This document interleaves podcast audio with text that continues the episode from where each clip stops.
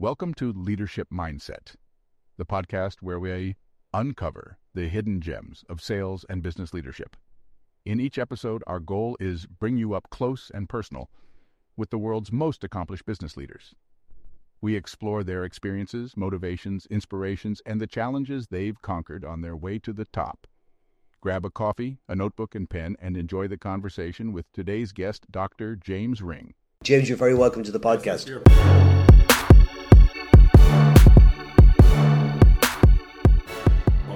For asking me to get involved. James, perhaps you could tell us a little bit about where you grew up and what kind of a childhood that was. Yeah, it's, it's, I suppose it's very normal. I suppose as my childhood. I grew up in Limerick City. Um, it's a place right in the centre of the city called the King's Island. So it, that's where I spent pretty much all of my early days. Um, before I finished, I suppose college, and then went up up to Dublin and lived in Cork for a while. So I was always in Ireland, really. Um, childhood was very, very, it was a very happy childhood, really. Like you know, so there's no no drama or, or anything like that to report. Myself, I had two brothers. Um, I think it was kind of a very simple life, really. Like you know, we didn't have a huge amount of money or anything like that kind of stuff going on. So, you know, Mm. holidays were spent spent in Ireland. I think I didn't leave Ireland till I was actually 19. Like, can you imagine? These days, I suppose kids probably wouldn't imagine that that would be real, but that that's that was my life. And uh, but I think like we were just happy. Never, you know, we never needed anything. We were always just happy. And I think that was when I look back on growing up in Limerick. It was uh, it, it's good memories, happy memories. Yeah. Was there anything in your your early days that might have signaled who you are today or, or the, the business you've gone into? Um, I, th- I well, I think the part of the world that I'm from is is a fairly working class part of, of, of Ireland, part, part of Limerick, whatever. And I suppose the ambition of people in, in these communities can sometimes not be very high, or maybe the aspirations aren't high because you don't see role models. Now, I, I, it's not that I had a, a family of professionals or anything like that. I was that wasn't it. But I think what I had was people in my family who probably believed in me, probably more than I believed in myself. You know, and said to you, you, know, you can do hmm. this. You can kind of do whatever you want. You know, I didn't know what I wanted at an early age. I probably took me a long time to work that out, but it was the kind of idea that, you know, for example, college wasn't in my world when I was growing up. You know, f- people that I grew up with weren't thinking about that. Nobody in my family had really done it. You know, I think I was the first generation where uh, certainly uh, some of my cousins were starting to look at college and, and you know so it was starting to come into our world. I suppose the Celtic Tiger was kicking into Ireland, so Ireland was evolving into a different thing. But I certainly had, in particular, my grandparents uh, were very very supportive, and I think they probably just saw Ireland. I think what it was in their head was they saw the transition of Ireland, the real transition from their opportunities, which were null and void, as you could ima- imagine back in those days. They now saw their grandkids with probably being presented with opportunities. I think it would be they probably saw someone who probably had a bit more drive in him than than maybe some would have had. Uh, You know, I didn't. I don't think I was a very exceptionally clever child or anything like that. I just probably had a bit of ambition, drive to work hard and whatnot, and they encouraged that. Um, and then I had parents, and it was very interesting when, my, when I think about my parents' style, they never pressured me ever into you have to do this, you have to study, you have to, you know, they kind of left me to it. And yes, they'd kind of make sure that, you know, the homework was done and all that type, like that normal parenting stuff. But I never felt pressure on me that I had to Yeah. achieve X, Y, or Z. And that probably made life a lot easier for me then. I, I was. I think you've answered the question I was going to ask you, which was, do you think that's a good thing or a bad thing? Because I can see on one side uh, a parental expectation can can can create a, a defined outcome, but sometimes that can be the wrong outcome because the expectation isn't aligned with the child's best interest either. So I can probably see it from both sides. What I'm really curious about is you said that college wasn't on your horizon, and this very this resonates quite strongly with me. And there was no real expectation, and certainly there was no family members that had carved out a path uh, through what would now be tra- traditional uh, third level channels. So stepping outside of that, that's extraordinary. I think people underestimate what it takes to do, and I don't mean just courage, it's probably an element of that, but just an element of self awareness, an element of decision making that because it's so easy as a kid to just go along with the status quo and go along with the expectations of our environment. To step out of that and make a decision and say, okay, I'm going to do this. That that's that's extraordinary. I'm just curious to know where that comes from. Um, well, I, I think uh, a lot of it was I had look. A lot of it was I had very good friends, so I didn't fall in with the wrong crowd, and that could, that could be quite easy. Um, in certain parts of town, that's very easy. In all parts of town, it's easy, but in certain parts of town, it's very easy. So I was lucky that I had some really good mates, and actually, they all went on to college, all of us. So it was kind of a gang of us. So that, I suppose you had that peer network, Paul, which made it, it easier that you weren't the outlier. Um, that was mm. one thing. I suppose the other side of it was, as I said, the encouragement I got from my within my family circle anyway to to do it. And I know I and I, I wasn't all it wasn't consistent. I think other people probably thought at certain times just go get a job after college, you know, contribute towards the household. That I know that was there, and I, I know and I know there was financial pressure um, on my family at that time as well. But ultimately, the, the support they gave allowed it to happen. So I suppose that's the, that they're the two things. Outside of that, I don't know if there was ever. I don't remember it there being a kind of a a moment where a switch went on and I said I'm going to college. I don't remember that. I just think it, it became mm. inevitable that I was going to because I had probably some level of intelligence that would allow me in the in that points race to get to mm. wherever, and then everything else after that just kind of it just happened. I suppose that's that's what ha- that's really how it evolved. Yeah, and you said something I think is extremely pop- important, particularly if you're a parent, which is the power of your children's peers and their mm-hmm. influence no. that they have, and that you can give them all the advice in the world. Their the influence their their friends have has way more impact on them than anything you as a parent can say or do. Oh, and to have them choose wisely uh, their friend set is it's just so so powerful. Right. Curious, I because I know you're in the sustainability, but I, I don't know if it's even framed that way. So perhaps you can correct yep. me. The business. Um, talk to me about college, your experience, and how maybe that f- framed, if it did it indeed, um, influence your choice of business and, and how you've gotten to where you are again the, my my path to, to today is not it, there was no kind of plan you know it genuinely wasn't. There was no kind of here's a number of milestones that are going to happen over the next number of years. I got into environmental science in the 90s and uh, i studied that in university and that's when environmental science back then wasn't the glamorous thing that it is today you know where everyone's talking about it in the mm. lens of sustainability and esg when i was doing it i was a tree hugger. Now i wasn't doing it because i had any major uh, love or drive to save the world. That wasn't it. I just I just was interested in science and I was very interested in the environment, just more about the natural world. It was just a type of thing like that. I suppose in some dark or some strange corner of my head, I probably thought I could probably do what Attenborough does. That's probably what the dream job was back then. You know, whatever. That didn't obviously happen. Um. He's still going. He's 97 today. Actually, I just realised. He's so he's still he's still going. He won't. Uh, he won't give you incredible man. But I, I, I, did environmental science for, for, for obviously did the degree in it, and then I did a doctorate in environmental chemistry. And again, that was just. I think with the doctorate, it was just saying to myself, okay, let's challenge yourself to see can you do this. That, that it really was that. Mm. I, I didn't really, I wasn't interested in, in the doctor title. I wasn't interested in impressing anybody. I just wanted to see could I do it for myself. And thankfully that worked out well. But at the end of it, it was a strange reality for me because after studying science for nine years, I didn't want to work in a lab.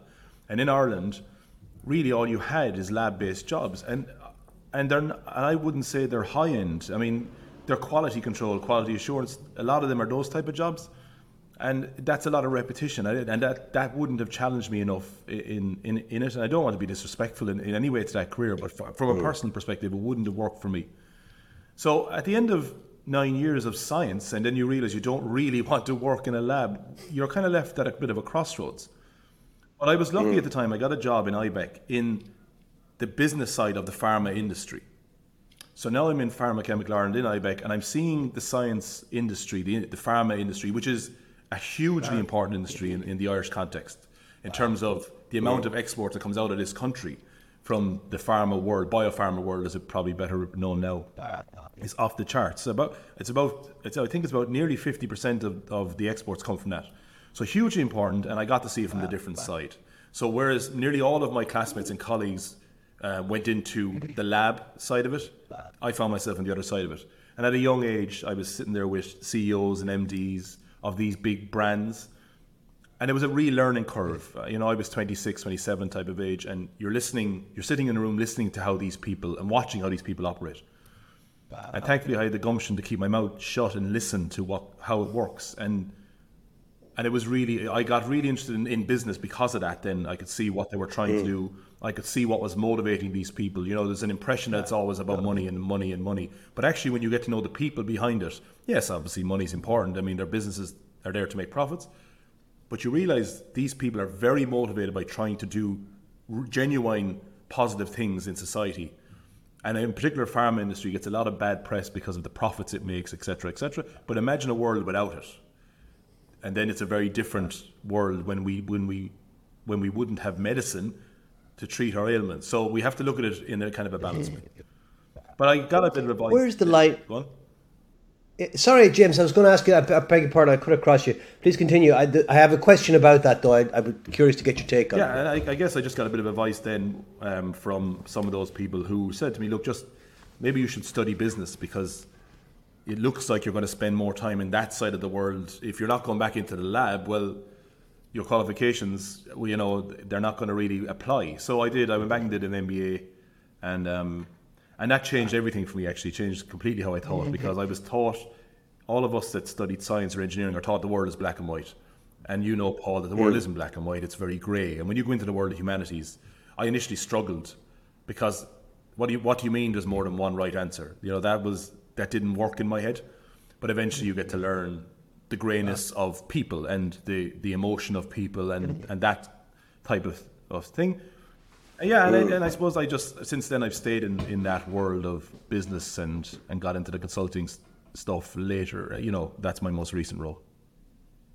Okay. I, and there's another question that pops into my head as you talk about that, which is around because to me, science is also a field of discovery where you go in not knowing the answers. And I'm wondering how much of it is the way it's taught is to say there is this science versus science is a discipline of discovery and elimination rather than certainty. I, I, I think you have it on the nail. That's that's what I meant when I said about I'd be bored in the Irish context because you're right. That is what science is supposed to do. Right? Is it's supposed to help you think through the possibilities that are there in, in society or in the world, and then you.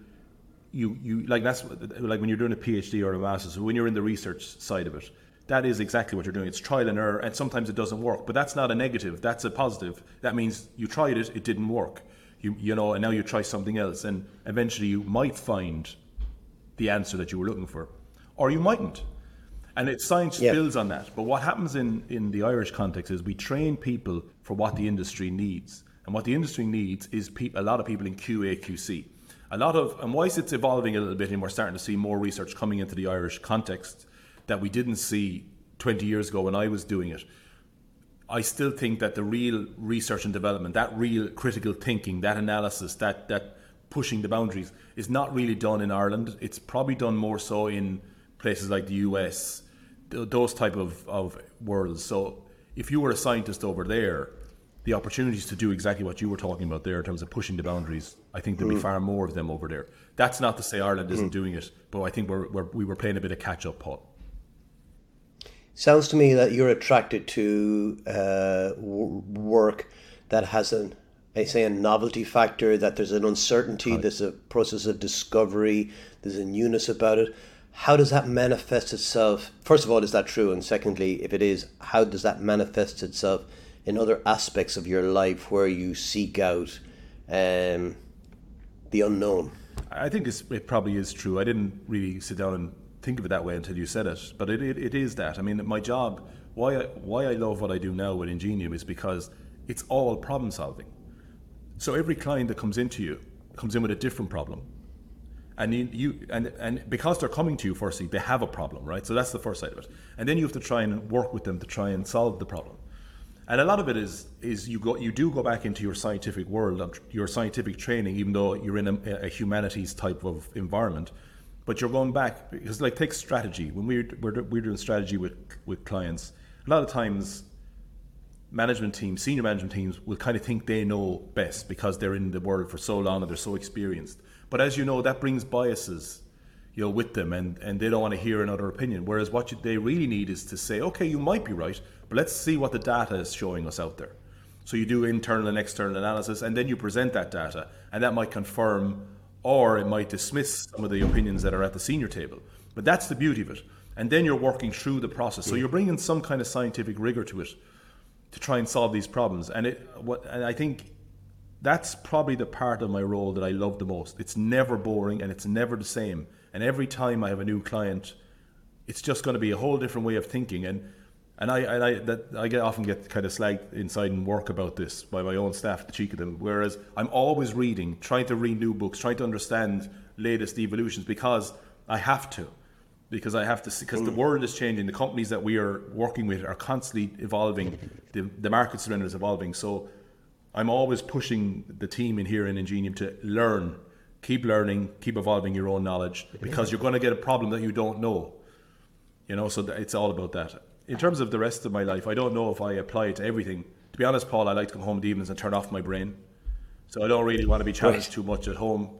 Um, yeah, you know, fair. my small lady probably challenges me more than anyone. You know, she's a, a, two-year-old that kind of you know keeps me on my toes.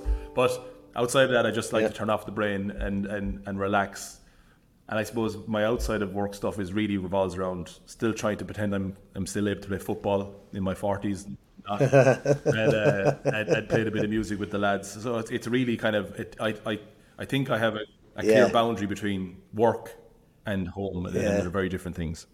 Yeah, that's that's interesting because football and music are two very they're very much about uh, mental space, oh. shut down kind of spa- space yeah. activities.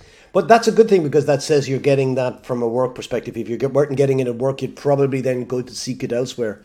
Um, yeah, I think that's been happening. That's what happened in previous roles for me. Is that I felt I felt that in in previous roles there was a challenge with each role. You know, one was a complete restructure of an organization that was in serious financial difficulty. The other one was an organization that had just lost its way that needed to be kind of brought back to life. But I once the once that challenge was dealt with, well then what am I doing? I'm just sitting in the seat then and mm. taking a salary, and that's boring. So that's why it's time to move on. And with Ingenium, it's not like that.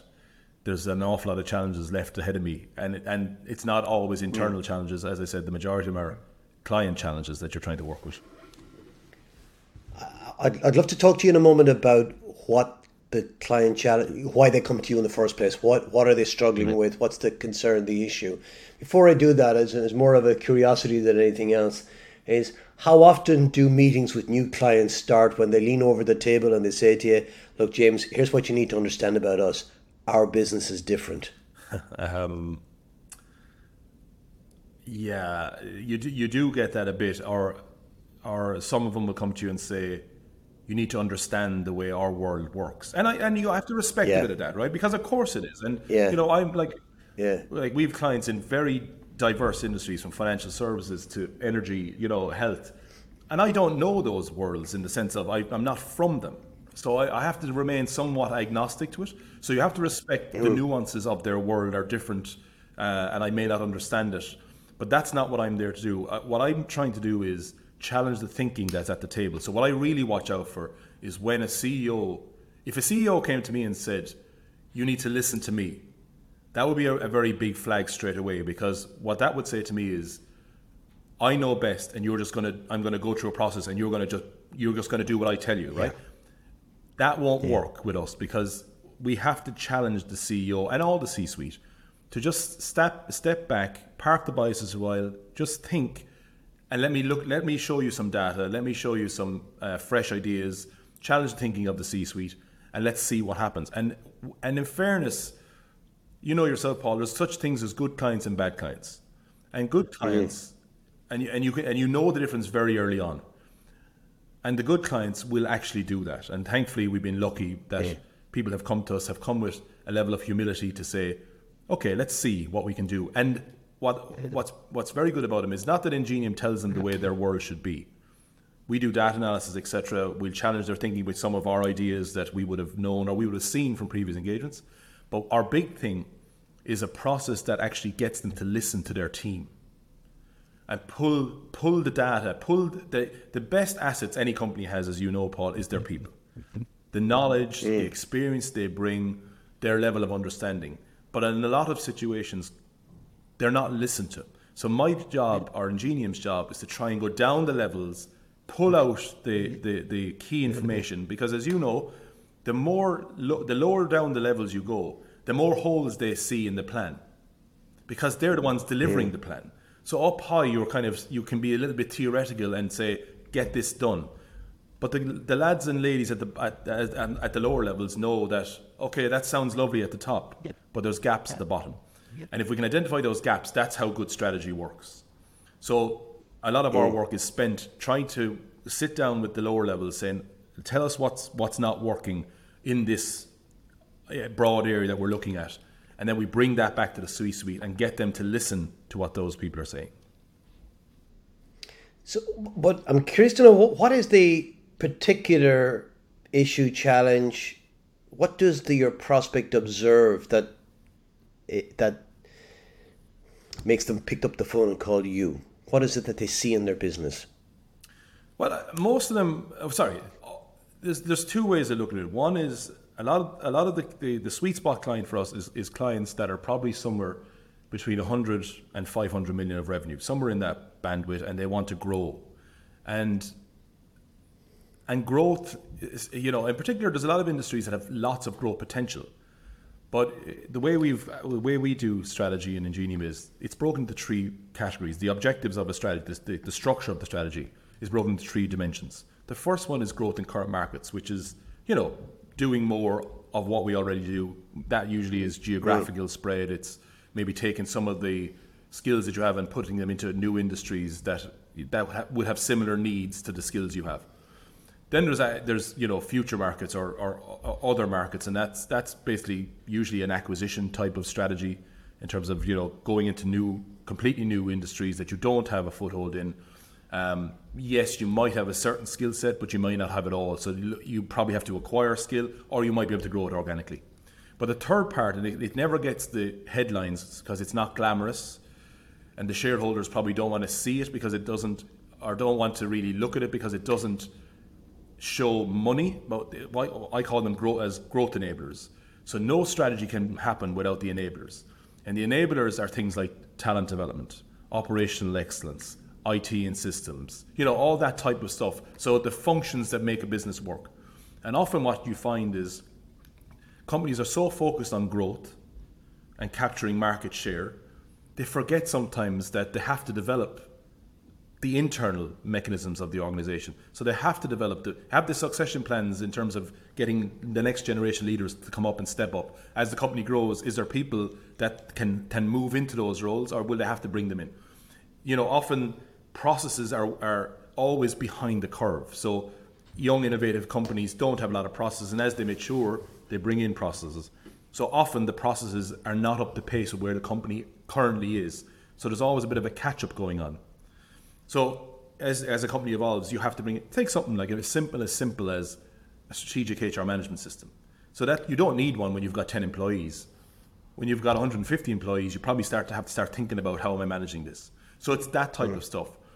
So that is often what needs to be identified in a strategy. And in fact, a, a recent strategy with a, with a client that's doing really well, when we went through it with them, there was no, all the emphasis of the strategy became on the growth enablers. They were so busy in terms of the markets they were in, they didn't need a strategy to help them drive sales. They were getting so much of it. All of their strategy focused on how do we increase capacity to take on more. So it all became about the enablers. That's, that's, Yeah. that's what we see a lot.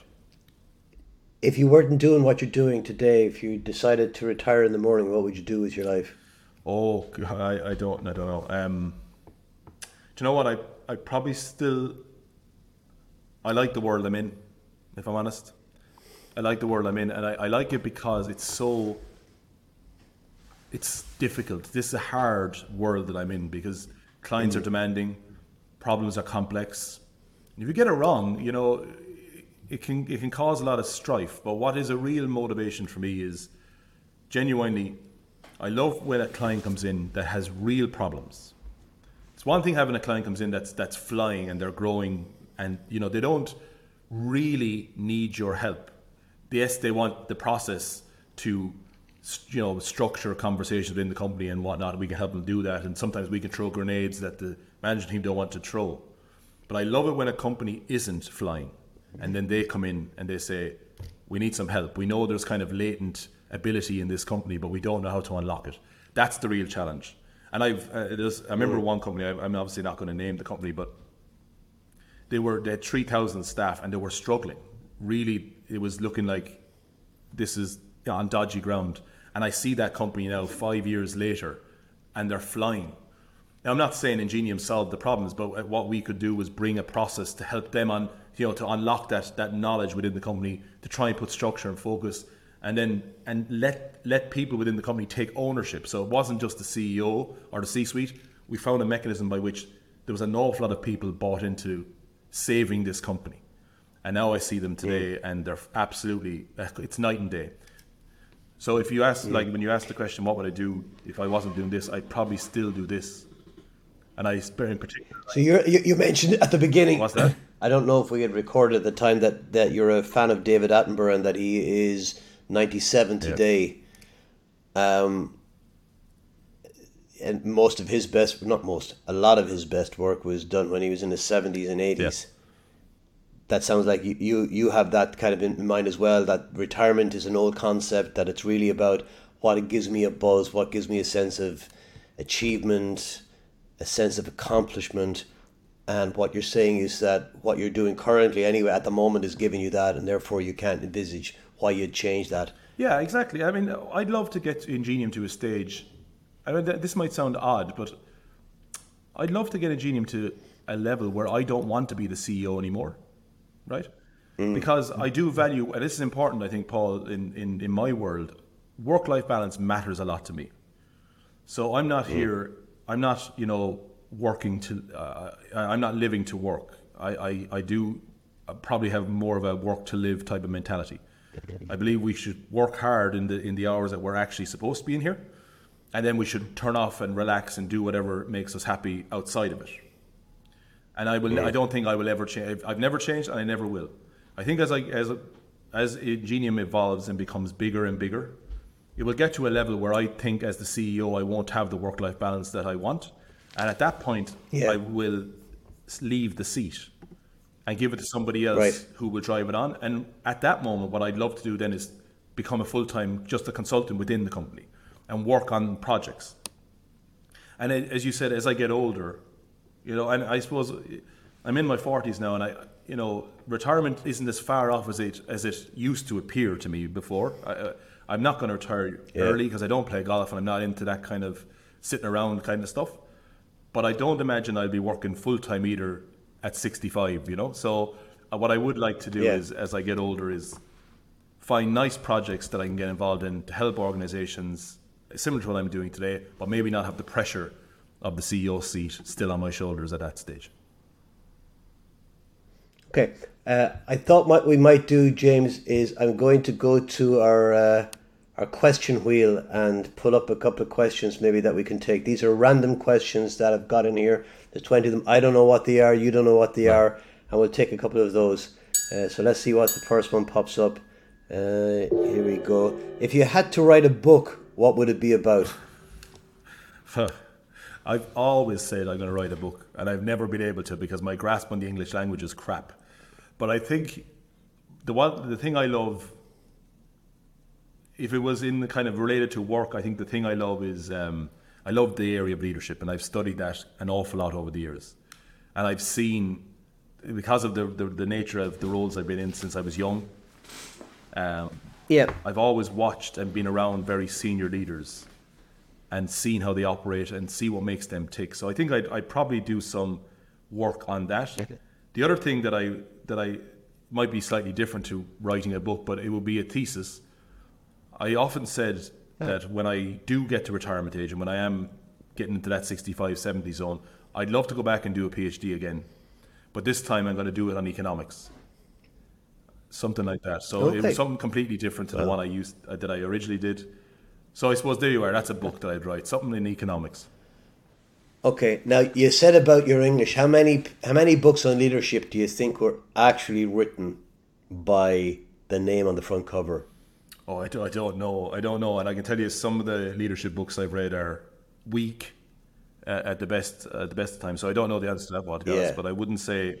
I, I, I would imagine because I, I did this myself. I used a copywriter, so I would I wrote the what I wanted to say, the message I wanted to give, and then I used a copywriter to uh, add English, make it sound engaging and, and readable. So, I, I, and the reason I'm saying that is if there's a book in you, which I no doubt there is, there's no excuse not to writing one. All you need to do is just find yourself somebody who'll who'll take your words and make them jump off Yeah. a page, which is a, it's a, a skill set in itself, and you're right to recognize that. It really is. When you see your own words reflected back to you by somebody who knows how to write, it's it's uplifting because it's almost as if there's this there's this voice, there's this message, there's this need to say something on a topic, and leadership is clearly yours but it can come out because you don't always have the right words. You don't have the right way to say it.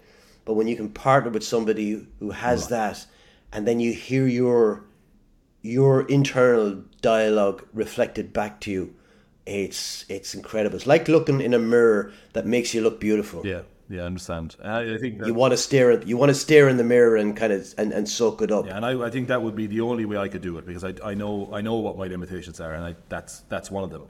Yeah. And you are right. I remember I Yeah. wrote an article recently for the Irish Independent, and the editor obviously sent it back. My article was sent back to me, edited, and you do, I get exactly Yeah. what you mean. It just sounded, it sounded like me that got an A with that got an A in his leaving cert English. Exactly, E- exactly. That that could be a really interesting project. I'm really interested in because you you said you read a lot and you've clearly read a lot of books on leadership. What would be the main theme of yours that would make a difference to others? What is it that you want to say? Um, I I think what I've noticed over the years is that I think see the, my my whole philosophy is leadership is a word that you know and I know. Your your your pod your podcast is called the leadership mindset, but the problem is that everybody everybody's interpretation of that word is different. So we mm-hmm. all kind of know what it means, and we all have, but we all have variations on it, and that's because of our own internal biases. And it's it, the theory that it sits on is called implicit leadership theory, which is basically we're products of our environment, our genetics, and that makes us all view the world differently. And that's why you can look at you and I can look at the same person, and you can think they're great, and I can think they're absolutely useless because they're not ticking. Mm. They're not ticking my implicit leadership theory, but they are ticking yours. And that also makes mm. leadership so difficult. Now, that's the first thing is trying to help people to understand that when they go on leadership courses or training, you shouldn't be going in with the mindset that this course is going to teach you how to be a good leader. What the course on leadership should do is challenge you to think about what type of leader do you want to be and be true mm. to yourself because you have to be authentic first. So that's the first side of it. The second piece would be focused on the idea of humility. So if you look at the evolution of leadership theory from the 1800s, which was the first one was called the great man theory, and great man theory is because to be a leader back then you had to be a man and you had to be great, and by mm. great they meant rich. So rich man theory is what it should have been called. Now that's why mm. women had had to play catch up in the in the leadership space because for so long the great man theory dominated, and that meant mm. women weren't allowed to be in leadership positions. Now implicit leadership theory is showing us now that in modern society, actually women will become stronger leaders than men because society's expectations on leadership is changing. It's changing to become hmm. much more. Ex- society expects leaders to be more emotionally open and available, show more humility. Hmm. Women do that more naturally to, than men, not because of any EQ, IQ kind of stuff. Nothing got to do with that. Simply because when you and I grew up, Paul, we grew up in a world where we were told boys don't cry, don't show your feelings Yep. and emotions. Women aren't given that same message.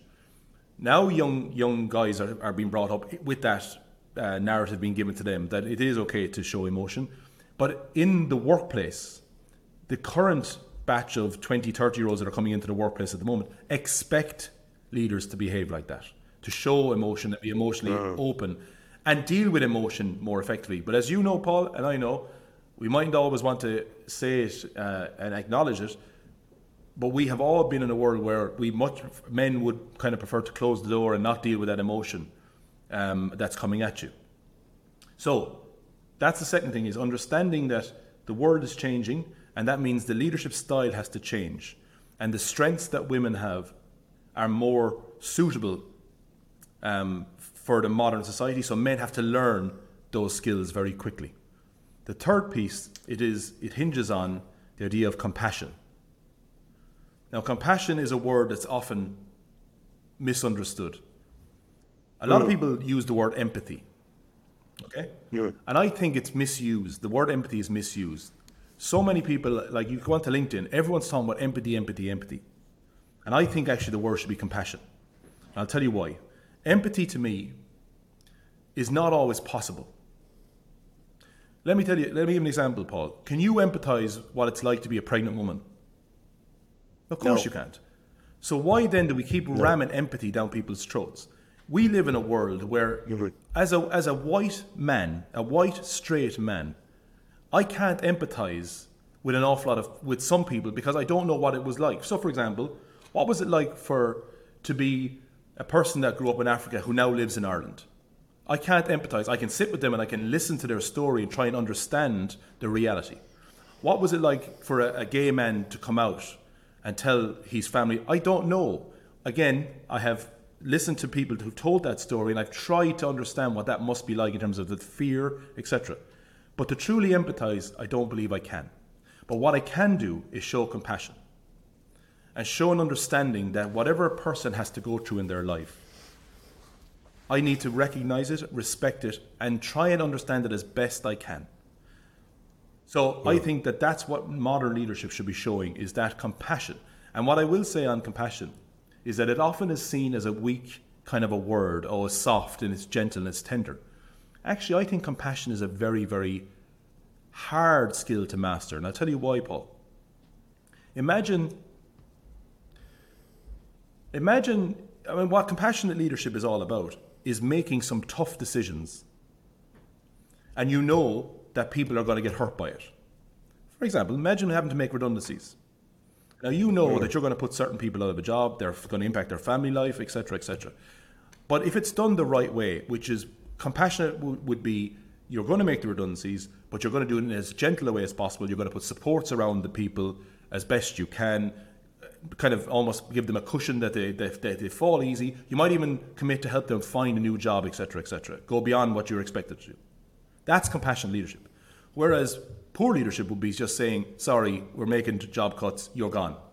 That happens an awful lot, Paul. How many times do we see that in the news? People turn up to work and they go, we were just told we have no job. That's sh- shocking leadership in my, in my world. Whereas mm-hmm. really good ones, I would if I had to if a company made me do that, if I was if I was running a company and the company said that's the plan, I'd I'd walk out myself Yeah. because that is would completely go against my philosophy on leadership. Yeah, I don't know if you were watching Succession last night, but there was a scene in it where they were letting employees go, and it was exactly that. It was zero compassion. It was just basically you're all Who fired. wants to work for that? Um, I said, Sorry? who wants to work for for that? Oh, exactly, exactly. Yeah, actually, on that, I wanted to talk to you because you talked about leadership and um, men of a certain age, and and I've been through this myself, and I, you know, I had that with. I remember my father putting a chisel through his finger. He was a carpenter, and it was just like big boys don't cry. And we had that going to CBS school where we were leathered, and it was you know you would do anything but show them Yeah. that you you felt like crying. seems like weakness. And in fact, it was almost as if one of your friends, if they did cry, you felt a little bit let down by them. It was like it was just this. Mm. And in fact, uh, Pat Shortt and the other the Unbelievables, they did a fantastic sketch on that years ago. You know, a baby coming out of the womb, and it was a male baby, and it was as soon as it came out of the womb, it was like mm, it was this kind of bracing against the world. Don't let it in. But I would suggest that, and I, this is clearly not universal, but that that has changed enormously, even with men of our age. If you've been on a particular journey, if you've looked it in the face and realized that actually holding everything in is not in your best interest, is not good for those around you, and that and and being open about how you feel about things and confronting issues, it, it requires huge strength, and it's a weakness to walk away. Um, now I know that's again that's a very black and white statement. Sometimes we don't always have the words. And I don't know whether that's a gendered issue or not, or whether it's just a societal expectations that maybe women are more expressive. I don't know. But I would certainly think that that has changed it's, enormously. I would say, I, and it's for the I better. Would change, I would say it's changing. I don't think it's changed, right? right? And I, I, I, yeah. I, even though in polite company you're not supposed to kind of say it, you know, you're saying, oh, it is. No, but it, it hasn't. There are still pockets mm-hmm. where this this old-fashioned autocratic, sometimes chauvinistic style leadership still exists, and the, mm. the level the playing field isn't leveled yet, Paul. You know, in terms of men and women in the in the workforce, it's not leveled yet. I'll give you a simple example. How many golf classic teams do you see that have mixed teams? I've often been asked, would I play in a golf team, a golf classic? I don't play golf, so I always obviously say no. But I, the, I had a, a, few years ago, there was a person here, a girl who played for Ireland. And I used to say, I have a girl who played for Ireland. I'd want her in my golf team, you know, because you'll probably win the thing with her. Mm. Never asked her. It exists. This kind of, of stuff still exists in the workplace. And I think what I'm seeing, though, is the, the, the leaders now who are in that 40s bracket, we'll just say take that as a general bracket, they have been, they're in a workplace where 20 years ago, Paul, when I first went to the workplace, seniority was still very, very, very present in the workplace. I remember my first boss, I had to call him Mister. Now that wouldn't happen in this in today. I mean, if I told my staff they have to call me Mister Ring, they'd they'd probably laugh at me into my face, right? So I think what's happening yeah. is this generate. There's a transition going on at the moment, Paul.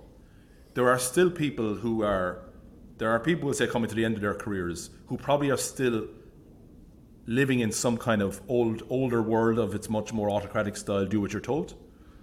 There's a generation coming through in the in the 40s bracket who are dealing with that transition from they may be reporting to somebody who's still living like that but they don't behave like that to their colleagues. So they're kind of in they're, they're like a buffer in the middle. And then what you'll see is by the time the, the 20 year olds come into the workplace i think then you'll see a very different world I think that autocratic. Yeah.